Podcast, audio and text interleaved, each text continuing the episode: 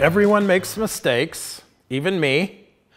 Uh oh, I made a mistake. There, I fixed it. It's okay to make mistakes by Todd Parr. It's okay to spill your milk.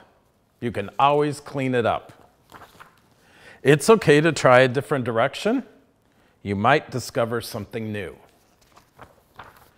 It's okay not to know the answer. Asking questions is how you learn. It's okay to get upset. Your friends are there to cheer you on. It's okay to fall down. You can always get back up. It's okay to wear two different socks.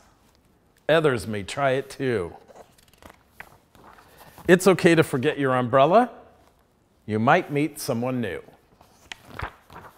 It's okay to change your mind. Everyone is ready at a different time. It's okay to get mixed up. You can always ask for help. It's okay if you are clumsy. You might invent a new move.